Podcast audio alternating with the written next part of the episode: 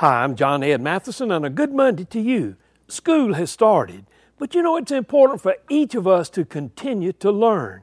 Education is very important, but the best education is when we apply what we have learned. Whenever one acquires knowledge but does not practice it, it's like a man who plows a field but does not plant it. A person may have the knowledge of how to crank a lawnmower, but the grass doesn't get cut until the lawnmower is used. When a person is in a burning house, there is some value that that person has studied and understands combustion and fire. But that does no good unless you try to help people get out of the burning house. So, as we continue to learn and grow, be sure that what we learn is applied in everyday common sense situations. Applied knowledge will make you very, very wise.